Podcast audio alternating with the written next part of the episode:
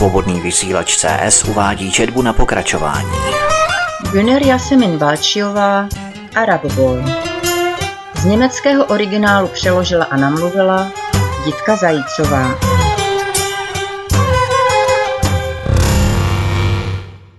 Láska ve sklepě Sklepy nového sídliště byly Rašidovým malým královstvím. Společně s Danielem a Samem si od sousedu odkoupil nájemní právo, aby měl k dispozici hned několik kójí. Potřebovali, aby měl kam uskladnit ukradené motorky a jiné neskladné nakradené věci, které se nedaly hned speněžit. Sklepní prostory se nacházely hned vedle kotelen a v zimě byly i teplým útočištěm. 8 metrů čtverečních, které každý sklep na Rollenberském sídlišti normálně nabízel, se dalo docela dobře zařídit. Začal s tím Jusuf, Rašídův brácha.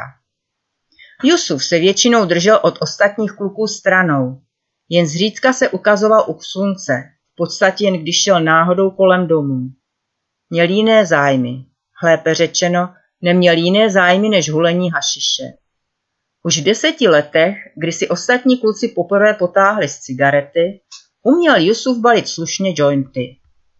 O pár let později si prodejem drog financoval vlastní konzum a dokonce si ještě mohl trochu peněz dát stranou. Za tyhle peníze koupil malou televizi a rozkládací pohovku s fialovými květy a oboje zatáhl do sklepa. Dveře ke sklepu byly vyrobeny z jednoduchých dřevěných latí a tak Rašid sehnal několik plakátů z Playboye, kterými s Jusufem mezery přelepil.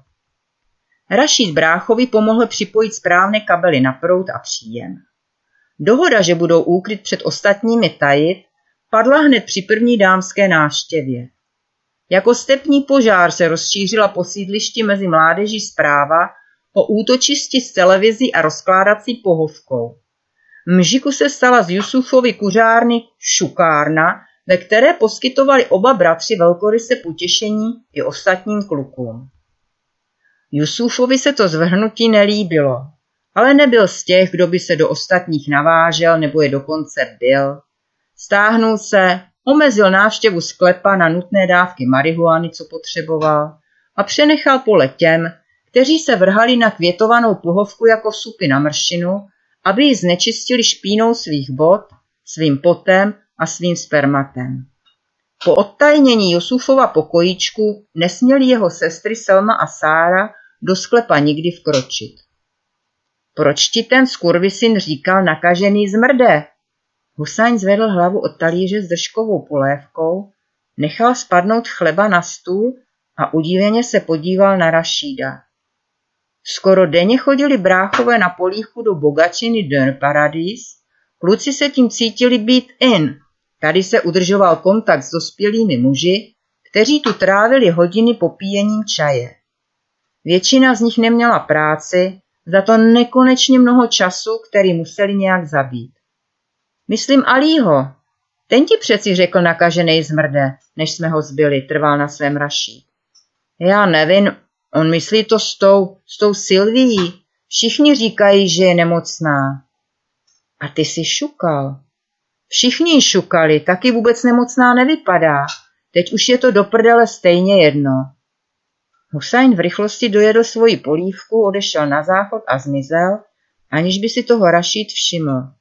To dělal vždycky, když mu byla nějaká situace nepříjemná. Sylvia byla holka z Gropiusových pasáží. Kde přesně bydlela, nikdo nevěděl. Ze zdejší čtvrti nebyla. Ale kluci o ní hodně mluvili. Prý jí bylo jedenáct, vyprávilo se, když ji nevlastní otec zatáhl k sobě do postele. Když jí bylo patnáct, řekla o tom konečně matce a v zápětí na to zbytu rodičů vyletěla. Měla nadváhu, obliče jako panenka, dlouhou blondětou hřívu a měkký hlas, který nic nestratil ze svého teplého nádechu i přes silnou konzumaci cigaret. Rašíty poznal blíž, když si v Grupiosových pasážích domlouval rvačku. Sylvia se s několika jinými německými děvčaty přidala ke skupině libanonských mladých. Právě flirtovala s jedním z největších kluků, když k ním Rašid přišel. Jeden pohled mu stačil, aby zjistil, že se jí líbí. Hned se oddělila od ostatních a beze slova poslouchala, jak Rašít rozděluje úkoly. Ty sami dávejte bacha, ať mě ten jeho zasraný bratranec nenapadne ze zadu, jinak si ho musíš vzít do parády. A ty, Danieli, měj připravený nůž, kdybych ho musel odrovnat. Musím vědět, že se na vás můžu stoprocentně spolehnout. A vy ostatní můžete filmovat. A jestli to musí být, můžete si i přisadit, ale nejdříve nechte jednat mě. Bude to hezký video. Také Sylvia vytrhla při poslední větě svoji novou Nokii z růžového mini ruksaku a držela ji připravenou k natáčení před Rašídovým nosem. Ani ne tak koketní pohled dívky, jako spíš supernový mobil, přiměl Rašída věnovat Sylvii úsměv. Pak se skupina připravila k akci.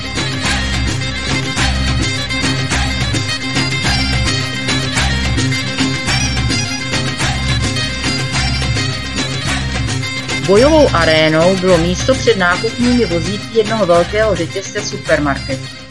Únikových cest bylo dost, kdyby se museli včas uklidit do bezpečí před policií, ale taky tu bylo dost místa pro diváky, kteří rozmíchávali atmosféru.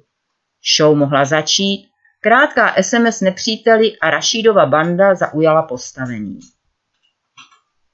Soupeř dorazil za 20 minut. Byl to Jakub, syrský ortodoxní mladík z Rašídovy školy. Rašíd měl u něho otevřený účet. O poslední přestávce Jakub zase nesklopil zrak, když měl Rašída, ačkoliv ten mu to už několikrát přikázal. Jakubovi bylo pokaždé špatně od žaludku, když zvonilo na přestávku. Nejraději by vždycky zůstal v budově školy, aby byl před Rašídem v bezpečí. Ale stávalo se to i na chodbách, že na něho Rašíd číhal, aby mu ukázal, aby mu ublížil, nakopl ho nebo plivnul mu do tváře. Seš žid, ty svině, máš židovské jméno, urážel ho Rašíd. Nic na tom nezměnilo Jakubovo opakované tvrzení, že žid není. Rašíd to neposlouchal. Byl rád, že v Jakubovi našel oběť, na které si mohl vylít svou nenávist. Jakub tak osladil Rašídovi každý všední den ve škole, jež byla pro Rašída hotovou křečí. Chodil tam jen proto, aby se tam sešel s kamarády a muslimskými děvčaty, která by jinak vůbec nepotkal. Hej, ty židovská svině, koukej do země, když stojíš přede mnou. Koukej do země. Naléhal na syrského chlapce i teď. Jakub rozpačitě koukal na špičky svých bod. Celý v obličeji zrudnul, zatínal prsty do podšívky černého bombra. Stál strnule a s prázdným pohledem před Rašídovou bandou, úplně sám, nikdo nepřišel, aby ho bránil. Jeho bratranec ho nechal ve štychu. Jakub byl vydán na pospas Rašídově bandě.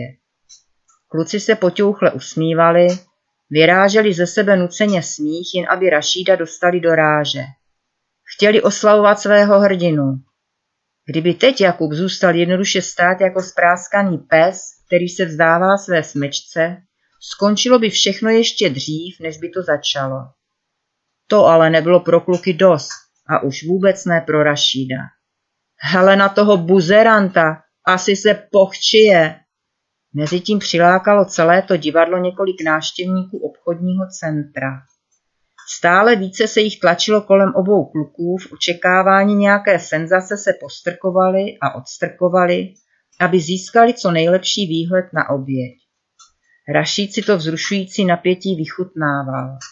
Rozhlížel se kolem, hleděl lidem vyzývavě do očí. Někteří jeho pohled nevydrželi a ohnuli pohledem, jako by měli strach, že další obětí budou oni. Nezasáhl nikdo. Ty se ještě odvažuješ tady stát? Bylo to jak na jevišti. Rašíd byl hlavní představitel, který drží monolog před svým publikem, ostatní byli pouhými statisty. Jakub litoval, že jsem vůbec chodil. Jenže se bál, že by Rašída ještě víc popudil, kdyby se neobjevil. Teď by ale odsud nejradši utekl. Skupina lidí kolem obklopila oba kluky jako zeď. A zatímco tu Jakub bez hnutí stál a zoufale přemítal, jak by mohl z této nebezpečné situace vyklouznout, dostal najednou obrovskou ránu dozad a spadl na zem. Daniel, jediný Němec v Rašídově libanonské bandě, to napětí už nevydržel. Celou dobu civěl nedočkavě na Jakubova záda. Takový krásný černý bombr, jaký měl Jakub, si vždycky přál. Ještě než se Jakub pozbíral ze země, strhnul mu Daniel bundu a jako napovel se všichni ostatní kluci rozběhli do všech světových stran. Zůstal jen Rašít a dívky. K údivu všech přítomných podal Rašít Jakubovi ruku a pomohl mu na nohy. Potrestám tě, když neuděláš to, co ti nařídím. Ale já jsem spravedlivý. Nejlepší bude, když řekneš mámě, aby ti koupila novou bundu. Zašklebil se na Jakuba povýšenecky. Sylvie, která pořád držela pozici s mobilem a všechno filmovala, se úplně podlomila kolena. V jejich očích byl Rašid hrdinou. Silným a hrdým, takovým, co si nenechá nic líbit. Jakoby Rašid mohl číst její myšlenky, přistoupil těsně k ní, chytil ji za ruku a pevně si ji k sobě přitáhl. Sylvia se hystericky zasmála, ale nekladla mu žádný odpor a vyběhla s ním k východu. To je tvůj mobil? Natočila se, jak padnul na hubu? Sylvia mu hrdě ukázala, co natočila. Měla přitom podíše s dlouhými falešnými nechty, aby se strefila na správná tlačítka. Rašíty mobil vytrhl a pořád dokola si prohlížel na filmované scény. Byl šťastný. Takovýhle mobil není nic pro tvoje krásné ruce, zítra ti obstarám dánský, řekl. Zahleděl se jí dlouze do očí a nechal mobil zmizet v kapse své bundy. Sylvia ani nemukla. Hladila štrasové kamínky na svých nechtech a cupitala vedle Rašída ve zbytečně těchných kalhotách a s růžovou taštičkou.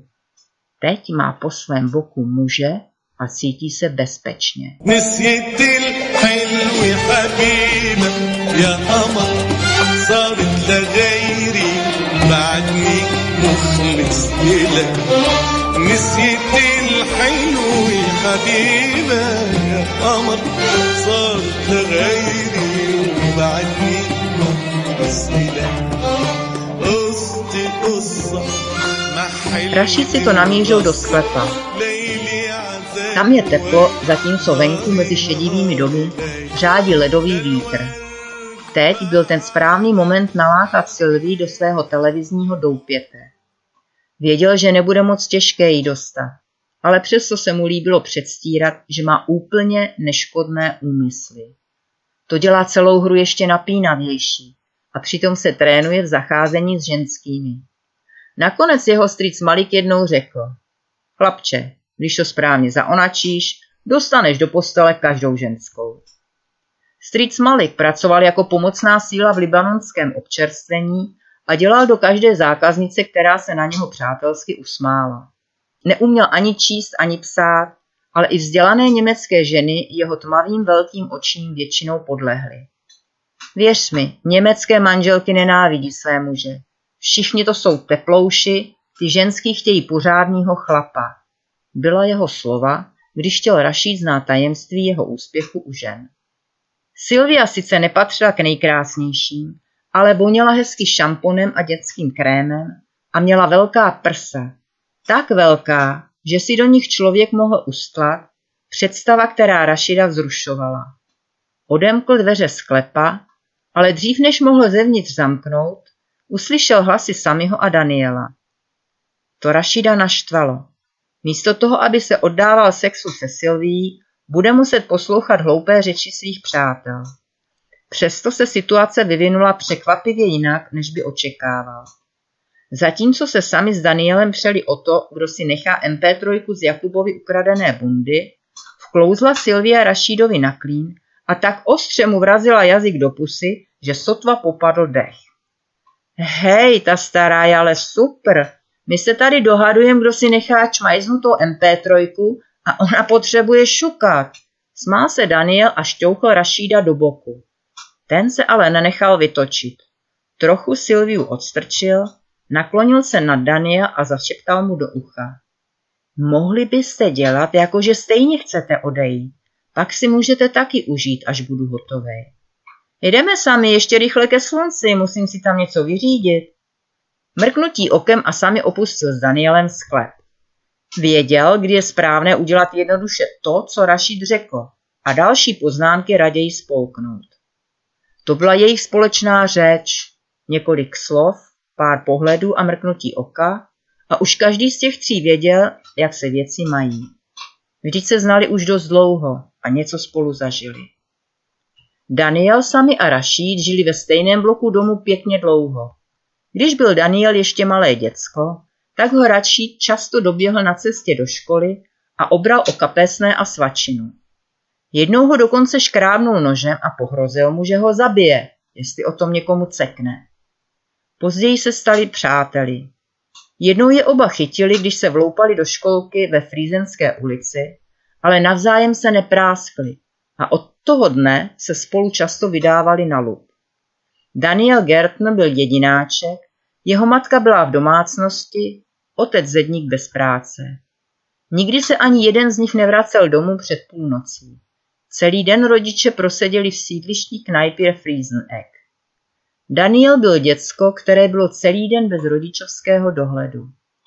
Když se vracel ze školy domů, měl pocit, že tam nikdo nebydlí. Těžké skříňové stěně z mahagonu stály němě a nehybně stovky figurek z kindervajíček, na stolech a poličkách ležely umělohmotné bílé dečky a původně bleděmodré záclony byly zažloutlé nikotinem z bezpočtu cigaret. Každý kout obývacího pokoje zdobily umělé květiny a porcelánové panenky, které vypadaly, jako by je sem kdysi někdo dal s láskou a rozvahou, aby pak na ně navždy zapomněl. A na tom všem ležela tenká vrstva jemného prachu. Nasrat na to, řekl Daniel na půli cesty ke slunci.